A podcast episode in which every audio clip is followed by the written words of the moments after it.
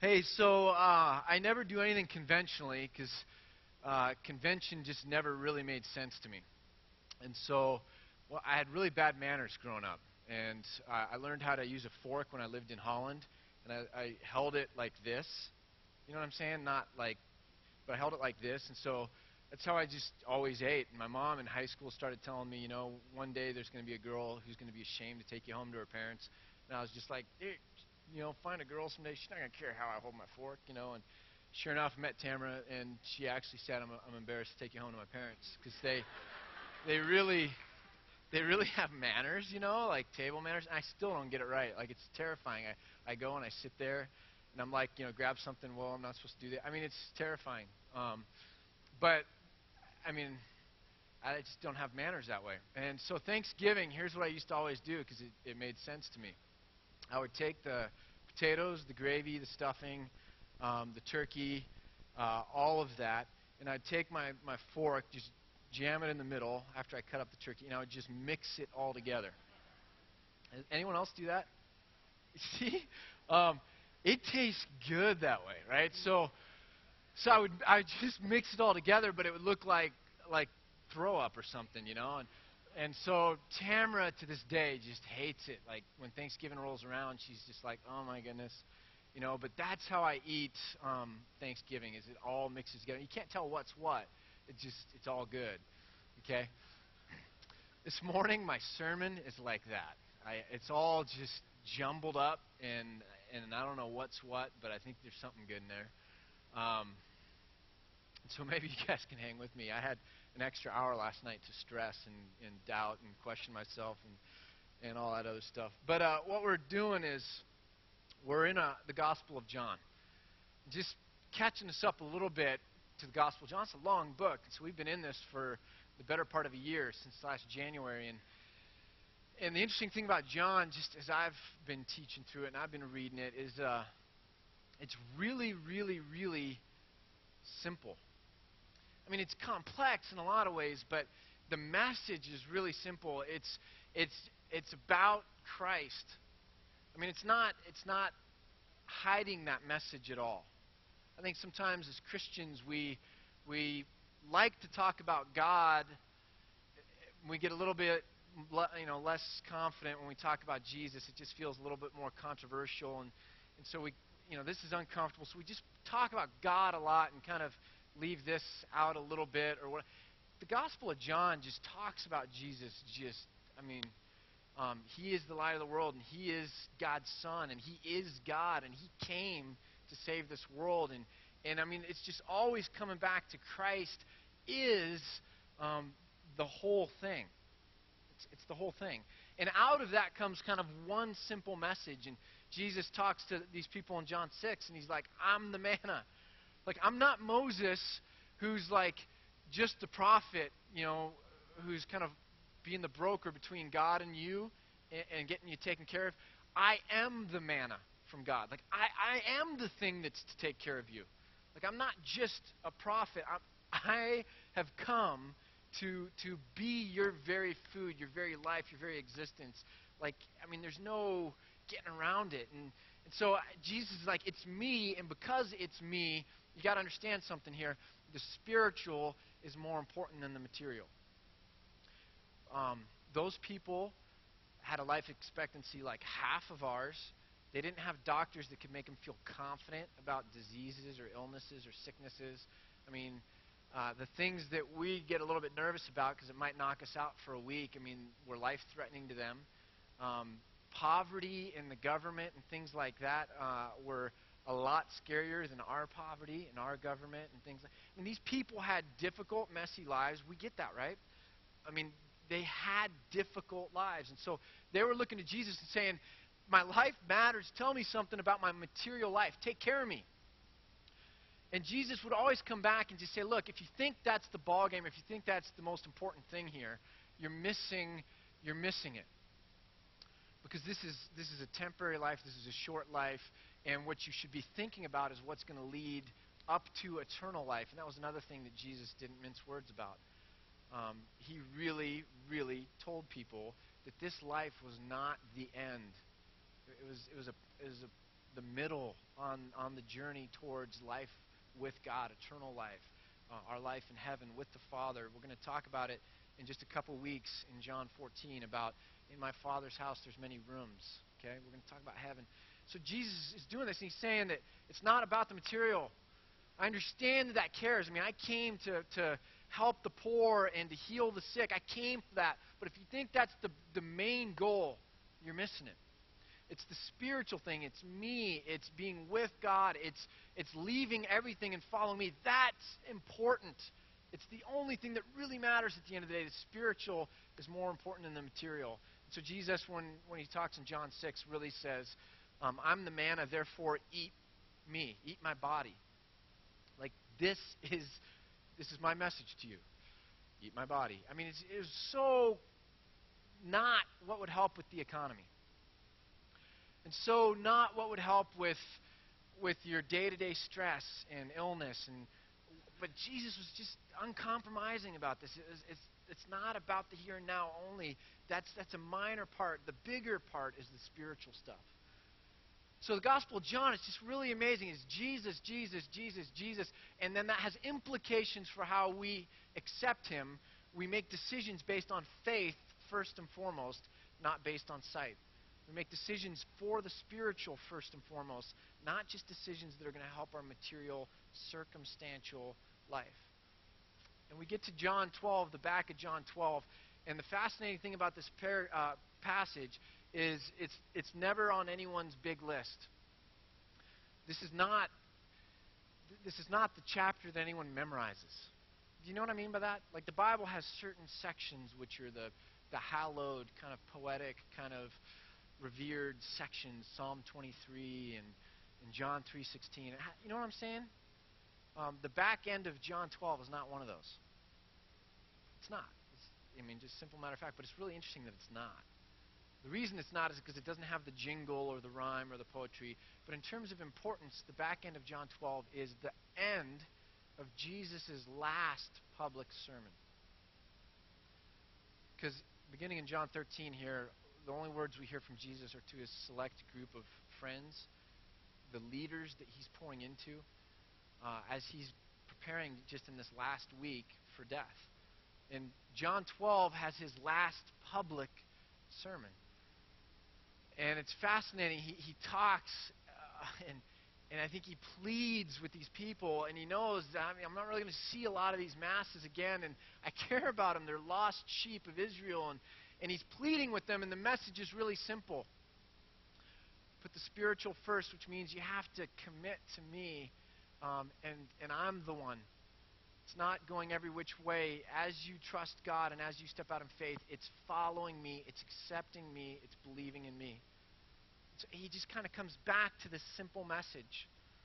And I want to just, this morning, we're going to talk about the back half of this chapter where John, who's writing the Gospel of John, obviously, kind of resolves this whole sermon. And, uh, and we just see the back end of it. And it's kind of a fascinating thing. And, and what he does is he, he says they didn't believe. Many of the Jews, they, uh, the people in his audience, they just didn't believe.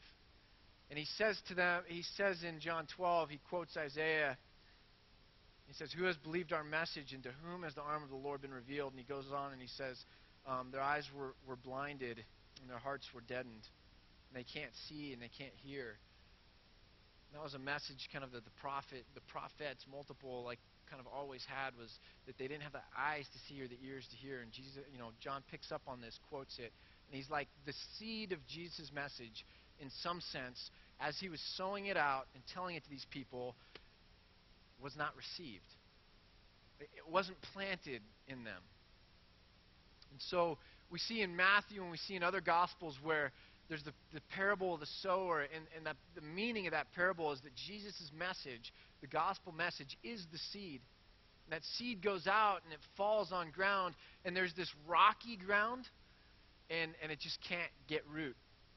And it doesn't grow. And, and John is kind of telling us that's what happened. These, this, the masses and a lot of these people, they just don't believe.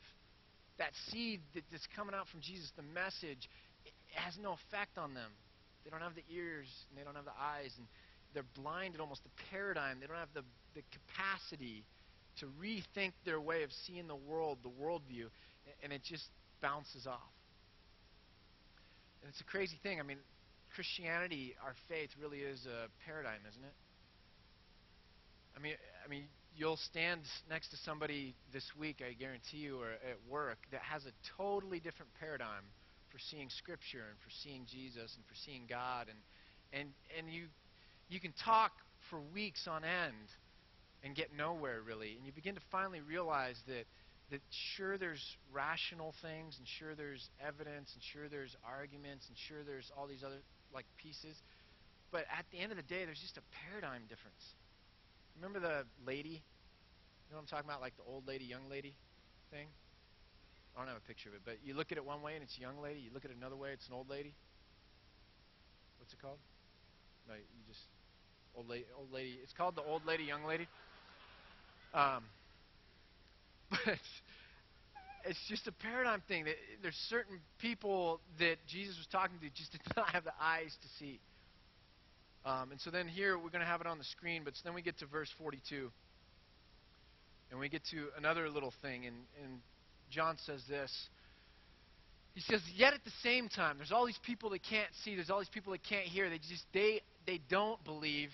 Yet at the same time, many even among the leaders believed in him, Jesus. But because of the Pharisees, they would not confess their faith for fear they would be put out of the synagogue. For they loved praise from men more than praise from God. Let's talk about that for just a minute. Um, there's three categories. There's um, uncommitted. I don't know if that has two T's. You guys can't read anyway, it's small. So, um, uh, uncommitted, um, undecided, and then committed. See, there's, there's people that just don't believe, atheists. Um, then there's people that believe, and they're full tilt. I mean, I know these people. You know these people. This is what it's supposed to be when that seed gets in there and it consumes you. All your thoughts, all your plans for your life, all your goals, the direction you take on a day to day basis is really hey, where's Jesus at? Where does God want me to go? What does God think about this? And I'm going to follow that way. And, and that's committed. And then there's these people in the middle that, that are riding the fence and they're undecided. And why are they undecided? Because, man, like, it affects everything. This person looks a certain way, this person looks a certain way, and they're basically saying, man, I just can't get all in. I'm half in. There's aspects of this I want, but it brings about a set of circumstances that, that I, I can't yet accept. I, I can't yet fully give over control. Or I can't deal with the fact that I'd have to say goodbye to a whole peer group. Or that uh, people would begin to call me names or talk about me a certain way. And I don't want to galvanize opinion against me that way. Can't I kind of be in the middle and make it all work out? Does that make sense? And so this is this people, and, and there's a in the parable of the seeds in Matthew, it talks about this as well. It's the sower sows seeds, and there was the seed on the rocky soil, people that just had hardened hearts, and you know what? It just didn't take it all. And then there was seed that took root, and it began to grow quickly, but soon the cares of this world, which were represented like weeds, there were these weeds that kind of choked it out. This fear it was weakness. It was, I, I really can't step all the way up to what would be required of me to, to die to myself, to just basically say my own agenda's gone and I'm replacing it with a new commitment, a new desire, a new source of joy, which is following Christ. And, and man, I, the cares of this world, weeds, choke it out. And that seed that began to grow dies. And that's kind of this category. And so it says there, they loved praise from men more than praise from God, and so they kind of stayed in the middle and hedged their bets. Um, this is really interesting in my mind. Um, I talked last week about education, and I, I think I confused a couple people, and I said Antioch is an educational institution. Some of you thought about like fluorescent lights and your, you know, your worst teacher ever in elementary school, and you just were like, ah, like church is going to be like that, you know, like what's going on, and and you just loaded education with kind of a certain meaning that way. And what I meant by education was growth. I mean, growth in terms of relationship building, growth in terms of love, growth, growth in terms of the, the gifts of the Holy Spirit love, joy, peace, patience, growth in terms of our knowledge and our understanding and, and our desires and our capacities as we're being equipped and trained. So it's just, it's developing, it's growing, is what I meant by education. And I'm sorry if education's a negative word and it probably threw you off, but here's the thing that happens with this group of people. When I was trying to decide which college to go to, I didn't grow at all. I mean, you know what I mean? When I was when I was still trying to make a decision where I was going to go to college, I was not in the position of learning and growing. Once I committed to a college, I got there, I got rooted, and I committed myself to it. I began to grow. There's something about this category that's very, very subtle it's, it's not rooted yet.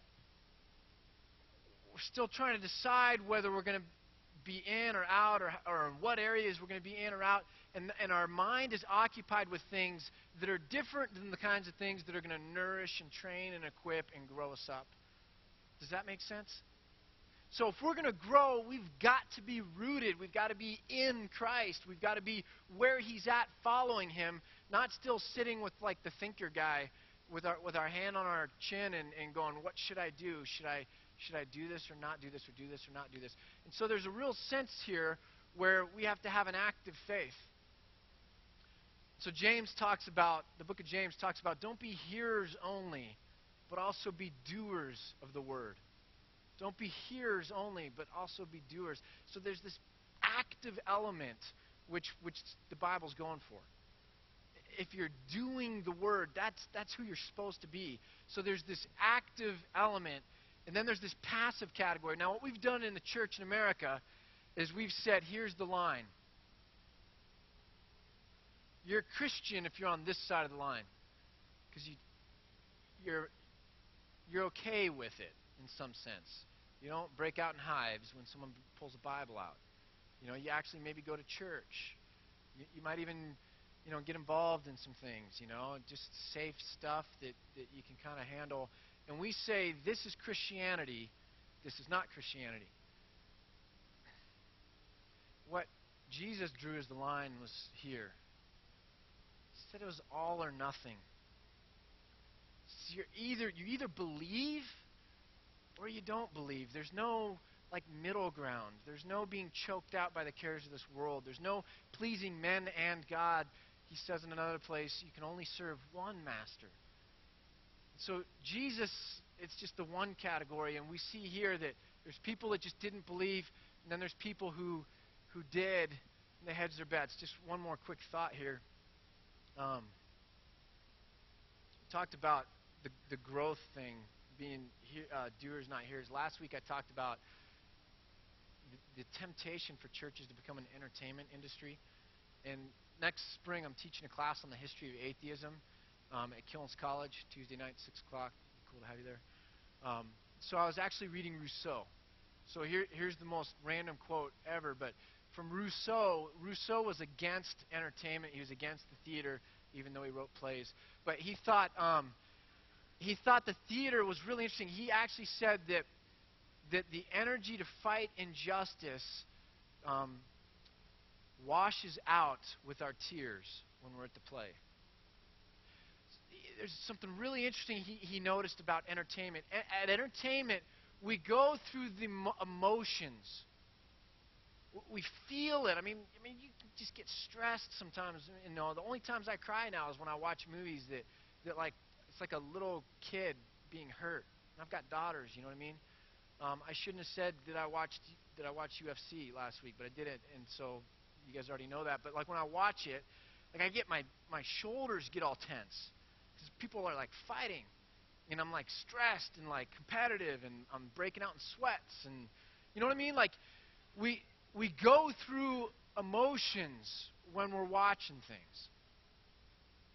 We go through emotions when we're watching things, and it be- begins to be easy to be passive and think that we somehow are engaged in something just because we felt the emotions. It's easy for Antioch to talk about missions. It's easy for us to talk about poverty. It's easy for us to talk about um, the disparity in wealth and in privilege and in classes and everything. Um, and to feel like, oh, I, oh man, that really got me. But what we don't realize is the energy, the capacity to do something about it almost washes out with the tears, says Rousseau. I, I think it's apt. John goes on, and um, and he talked about those that are kind of half in here, and then we get to some more of Jesus' words. And so Jesus says this. He, he, uh, he cries out. Then Jesus cried out. Now, um, one of the reasons I wrestled with this sermon was there's parts of it that began to feel preachy to me. I don't like being preachy. Um, it's one thing to be preachy when someone asks a question and then you like answer it. When you just come in preachy, like it's weird, right? Somebody asked me to be preachy. Just, thank you. Um, I can do it authentically now. It's uh, you got to picture Jesus being in this capital city, maybe on the outskirts, and and there's a lot of people. Um, he is on the outskirts, by the way. Sorry about that. There's a lot of people, and and he's teaching them. And and look at the word here. It's not. And, and then Jesus said. then Jesus relayed. Jesus passed on. Um, it's Jesus cried out. This is the last public sermon, and he cried. They don't have microphones, you know. So Jesus is crying out. Mean, he, he's he's if we're not tracking with him, it's awkward energy. You know when someone just takes it to a whole level that you're not prepared to go to, and you're like, oh, okay, all right, all right, we just crossed the line here, you know. Um, um, but the people that are tracking with Jesus, he's there, he's going there, he's crying out so they can hear him. He's, he's, he's a summation of all of what he's been trying to say. And he says, When a man believes in me, not religion, not Baptist, Presbyterian, Antiochism, I don't know, it's, it's me. I'm the center of this thing. And when a man believes in me, he does not believe in me only, but in the one who sent me. And when he looks at me, he sees the one who sent me. And I've come into the world as a light, so that no one who believes in me should stay in darkness he's giving positive motivation here. He's saying, look, this is, this is the good news. I came to preach good news. You are in darkness. It's, it's not where you want to be. It's uncomfortable. You know when you're in dark, like real dark, you're like, oh man, am I going to stub my toe? Is there a snake that's going to get me? Is there a bad guy going to... Like, I can't see anything, and you're groping like this, and you're insecure. We're not grounded we're insecure, we're scared, we deal with fear. All of us. All of us. I mean, I could take a lot of time and just explain the different kinds of fear that we've got, but, but we do. And Jesus is saying, You're in darkness, you're going through those, those, those things, those experiences, and I've come as the light. And when light comes and you're in darkness, what do you want to do? You're like, Oh, sweet. If I move towards the light, I'm going to come out of darkness and I'll be able to see. And when I can see, then I can have confidence.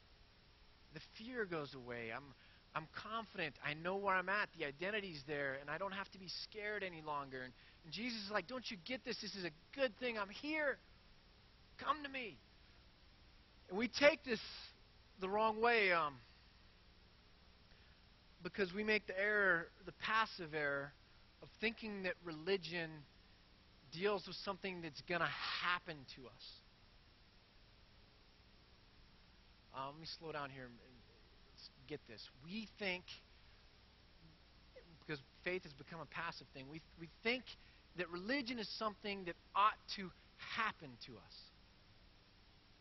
If we think that the, the definition of faith is just believing that God is big or that God exists, then we're sitting here and saying, I've got faith. I believe He's big. I believe He exists. Now, He still has to prove it to me by what? changing my material circumstances. Actually answering a couple of those prayers of mine and making my circumstances better. I believe God exists. He needs to make my life more comfortable. And we expect we expect that the whole enterprise here, something's going to happen to us.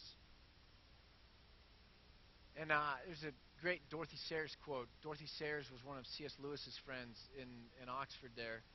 And she said something um, at the end of World War II because they were rationing all this food. And she said, um, gluttony, if, you know, the good news is gluttony, if we have not renounced it, it's one particular sin which has renounced us. You know, you get that? Like, hey, sweet, like we don't deal with gluttony anymore. Like that sin has renounced us.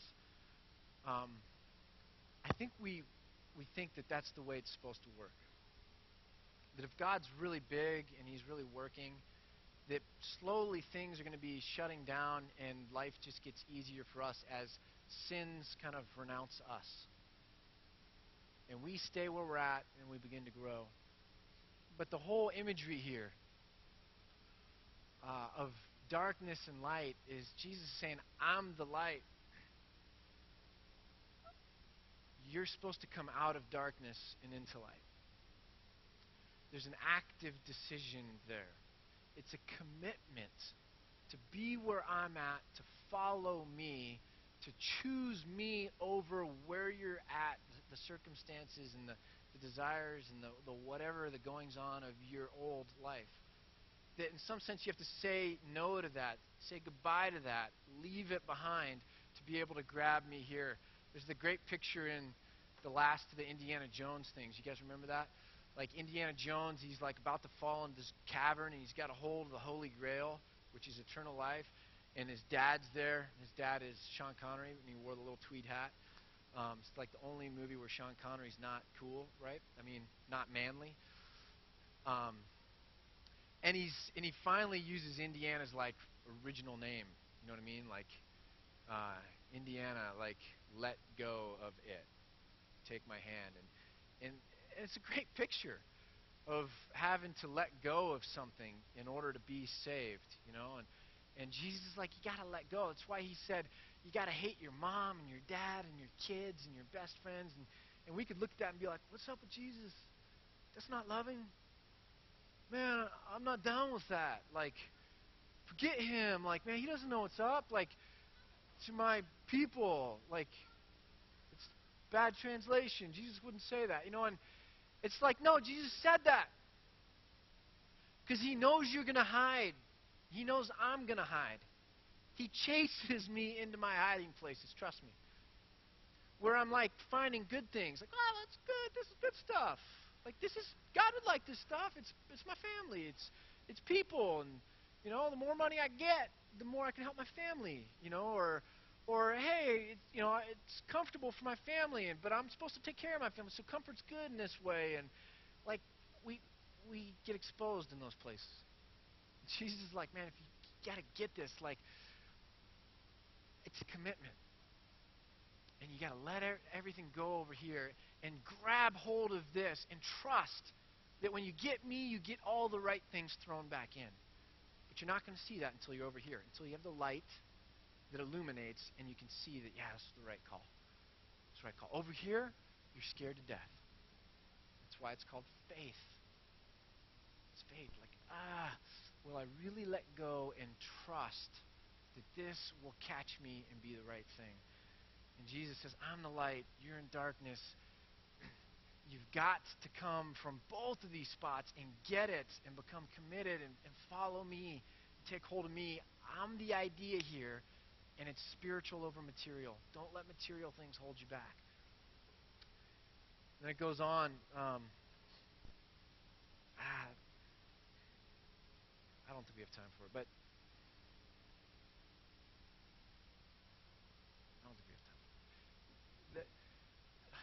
there's a means end discussion here that we'll save maybe for a different time. But if we think that religion is something that's supposed to happen to us, it begins to make us as the end of religion.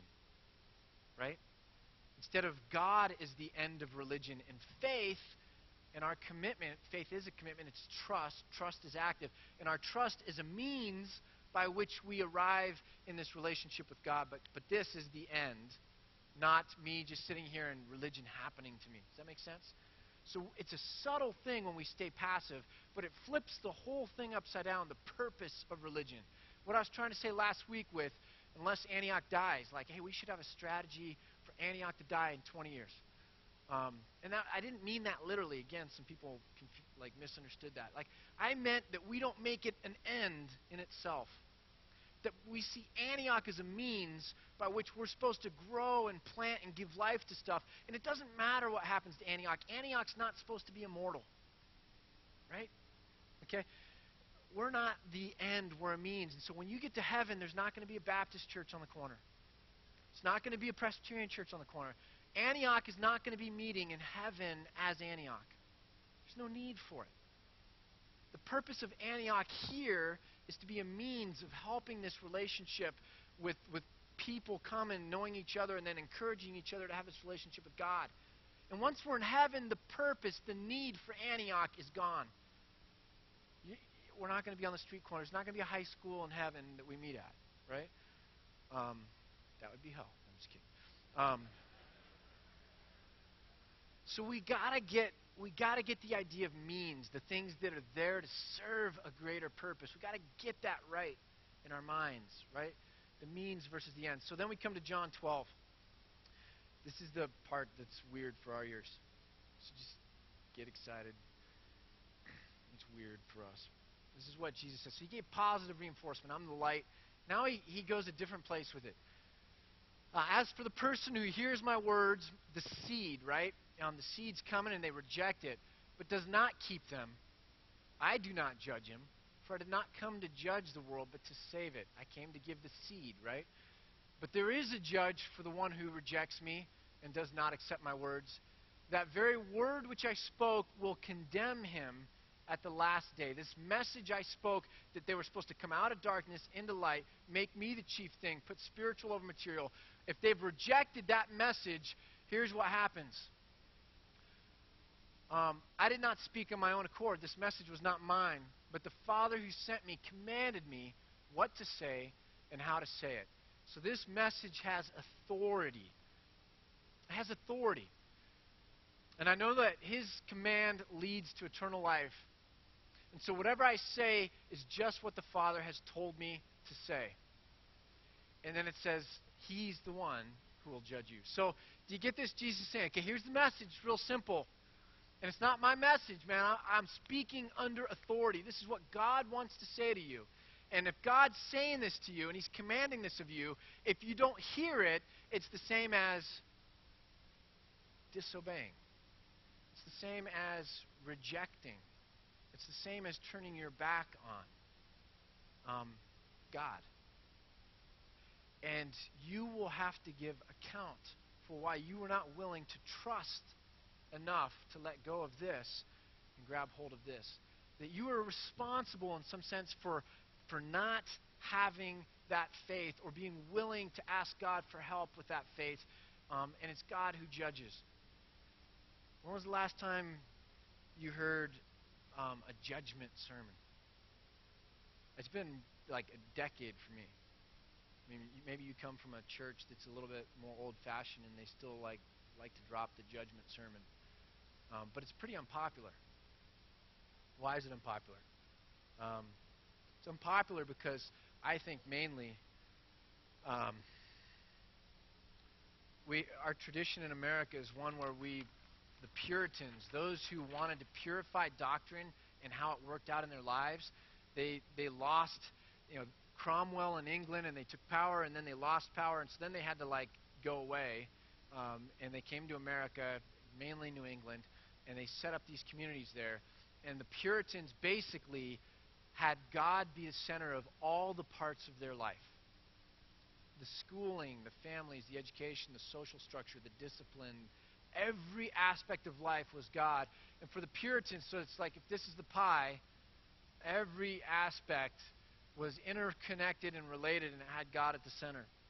Let me read uh, from a Puritan author, and this is from his terrible description of hell pamphlet, right? Um, the deeper a man is humbled for sin, the more shall be his grace of salvation. I don't think there's anything wrong with that statement. But what the Puritans did was they really, really, really took man as, as being lowly and sinful. And real, they realized that in some sense, this lowliness showed the need for God, or that God's grace was magnificent because it helped us, the worst of sinners. And so they really pushed these things to two opposite extremes. And then in that whole process, they weaved the thread of fear throughout the whole thing. Because we're so low, because God is so big, and He doesn't owe it to us, um, we should be really afraid of the wrath of God, of the justice of God, of what would happen if we don't accept this, this offer of, of grace. Um, I told you I'm doing an atheism class. So I want to read you just a quote um, from Ernest, Ernestine Rose, and she was a Polish-born American in the whole most of the 1800s, and she was an uh, avid atheist, abolitionist, women's rights movement kind of gal, and of course, um, a Maine newspaper called her a thousand times worse than a prostitute because she was an atheist. Um, but listen to what she says, and I think we'll understand our culture a little bit better. We are told that religion is natural, that belief in God universal. It is an interesting and de- demonstrable fact that all children are atheists. And were religion not inculcated into their minds, they would remain so. Even as it is, they are great skeptics until made sensible of the potent weapon by which religion has ever been propagated, namely fear. Um, fear, according to this particular atheist, is the way we make people believe in religion. So we naturally don't like this aspect of religion. In our day and age where we, we react against the Puritans because it felt heavy, Tamara was watching TV last night and Footloose came on. Remember Kevin Bacon and Footloose? You guys remember that? Like in the portrayal of the pastor in that movie.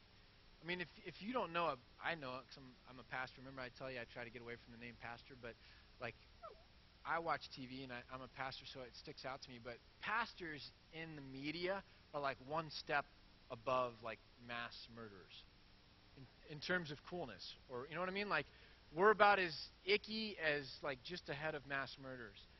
You know, and so like there's this hate, this sense of hate and fear and damnation and judgment that kind of like comes out and it doesn't have any of this love in it and it's mixed with fear and we've so begun to see fear talk is like, oh, we don't want any of that.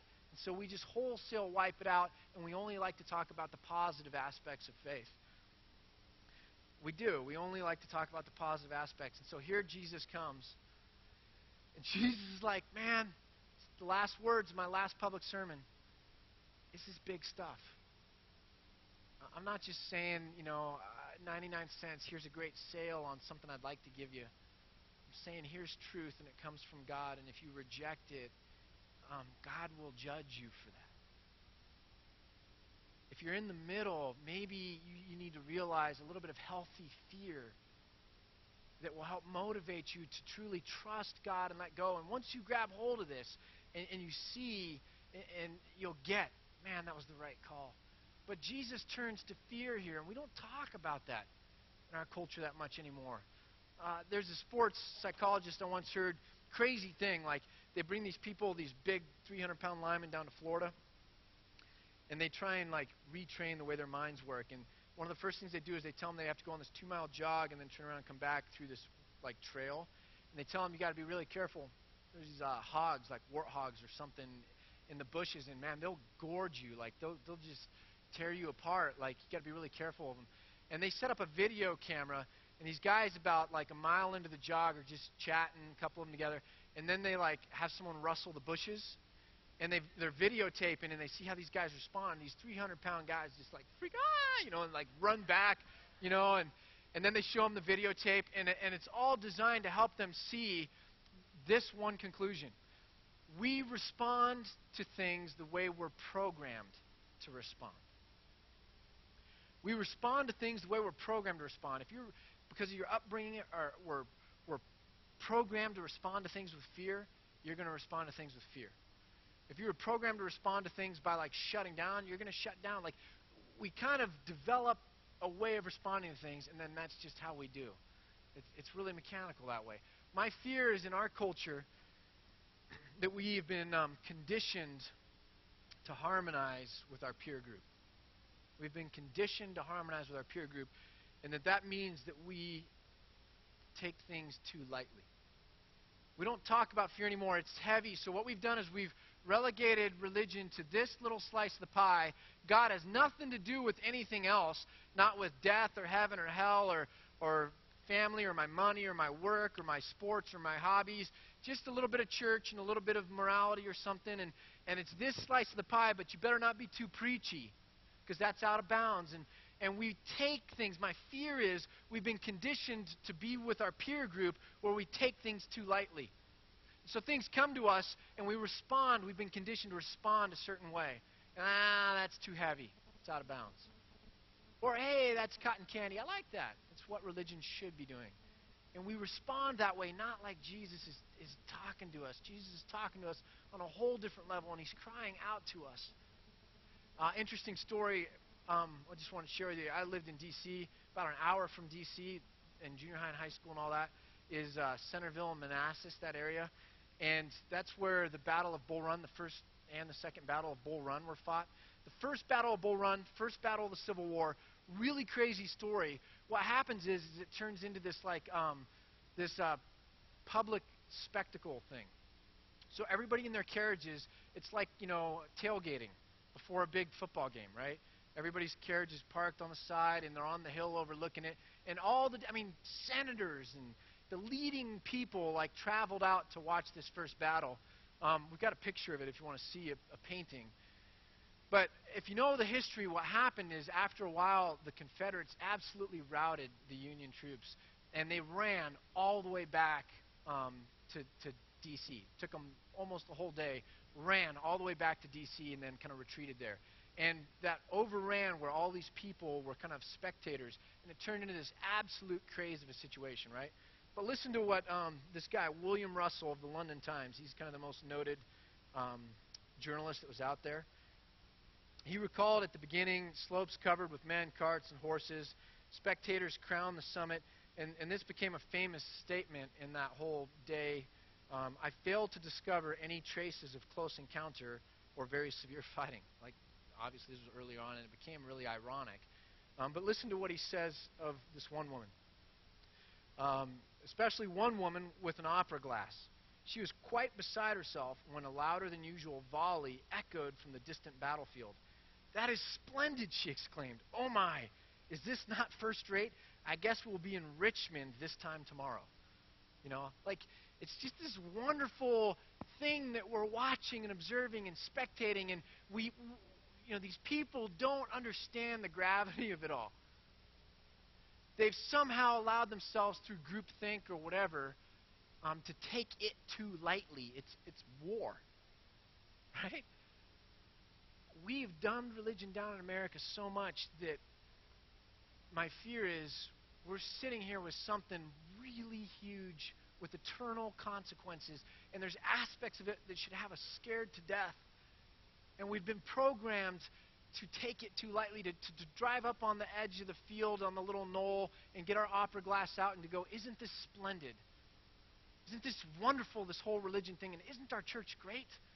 Um, and aren't we doing wonderful things around the world? And my, oh my, and as our tears roll down our cheeks um, and our joy wells up in our belly, any energy we have for actively being doers of the word kind of just runs out as we're entertained.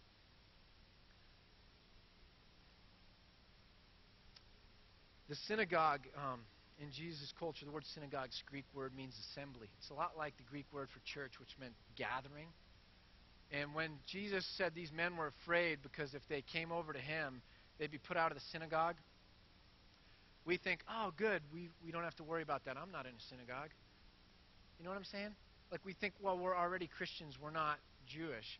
But we don't understand that the idea here was this was the social network this was, this was the hub. This was the people. This was the, the polis. This was the city and the politics and the relationships and the, the things we're afraid of. This is reality, the material, the comfort, the circumstances. And Jesus is saying, um, coming to me is going to have huge implications to everything in your life. And these people were afraid of those implications. And you might be here this morning, and you might be here in the exact same situation because you know that when you really get alone with God, He whispers something to you. He wants you to do something or to serve Him in a certain way or to let go or to give. And you've stopped kind of praying in a certain way because you know if you really get deep enough with God, you're going to have that twang uh, of guilt and be reminded that there was something He once said to you that you never really did. And, and you kind of stuff that away because it's easier to go, but look at me, I'm in this bubble, and what we don't realize the whole time is no, we're not. We're still hedging our bets, and we're still passive, and we're still waiting for religion to happen to us and change our circumstances. And we have not yet been willing to radically obey and to let go of all that is not God's agenda for us and to grab hold of all of it. And it's how do, how do we do that? How do we do how, how do we do that? I mean, I, I'm I'm wrestling with how I do it in my life, and it's crazy and it's scary and it's unpopular. And the only way I know to tell you to figure out how to do that in your life is you got to get with God and you got to honestly want to hear. Here's the thing people are always going, I wish I could hear from God. And I'm like, you know, if you really wanted to hear from God, I think you would. But you don't really want to because the things that God says usually are the last things you want to hear. And I think God knows when we're ready to hear and when we're not. And, and I think if you really want to hear from God, um, you'll hear from Him. But get ready to change maybe everything. Maybe everything. We've got to wrestle with God. We've got to listen to what He's saying. We've got to be willing to, at any moment, drop anything and follow the Holy Spirit. It's what it means. We're strangers now. We don't belong to the polis or the state or the city or the social group or the family structure anymore. We belong to this kingdom, and in some sense, we're strangers to this. And so we can't get too comfortable sitting in churches because um, that's not what it was about. We're either radically following Christ actively, or we're not where we're supposed to be. We don't understand faith. We don't understand trust. So what uh, what is God asking you to give away? What is He asking you to do? Where is He asking you to go? In what way is He asking you to serve? Who are you supposed to encourage? Who are you supposed to go find that's a teacher that can help hold you accountable and pour into your life and pray for you? Someone told me the other day, like, do you really love Antioch? I'm like, yeah, but you want to know how I figured out how to really emotionally love Antioch? I had to start seeing the faces. Like, I'm just not a super feely, touchy guy, whatever. And so the idea of, like, Antioch, me loving it, like, it just doesn't do it. But when I see the faces of people, and I know their stories, and I know what's going on, like, all of a sudden it's like, oh, man, I care about those people same with you and me and the rest of us when we serve at Antioch. If we just think, Antioch, I don't, know, I don't have energy to serve that. Was hard. Someone else will do it, whatever. We have to break it down and see the faces of people that need us to teach or that we need to be taught from or that we need to serve or give to or encourage. And somehow this thing needs to build itself up in love as we all grow into the fullness of Jesus Christ. Amen? All right, let's pray. Father, we just thank you for your patience with us, um, that your long suffering, that your grace knows no end. We pray that in all things, just that we would see truth, that we wouldn't just believe lies or easy things or, or stuff that in some sense becomes a barrier to faith. Um, give us the fortitude, just, just the, the gut strength to be willing to hear from you, to hear just strong words if, if it requires strong words. Give us the, the ability to respond when we know that you're whispering in our ear, that you're asking us to do something, no matter what the cost, no matter how scary. Just give us the ability to respond. In Christ's name.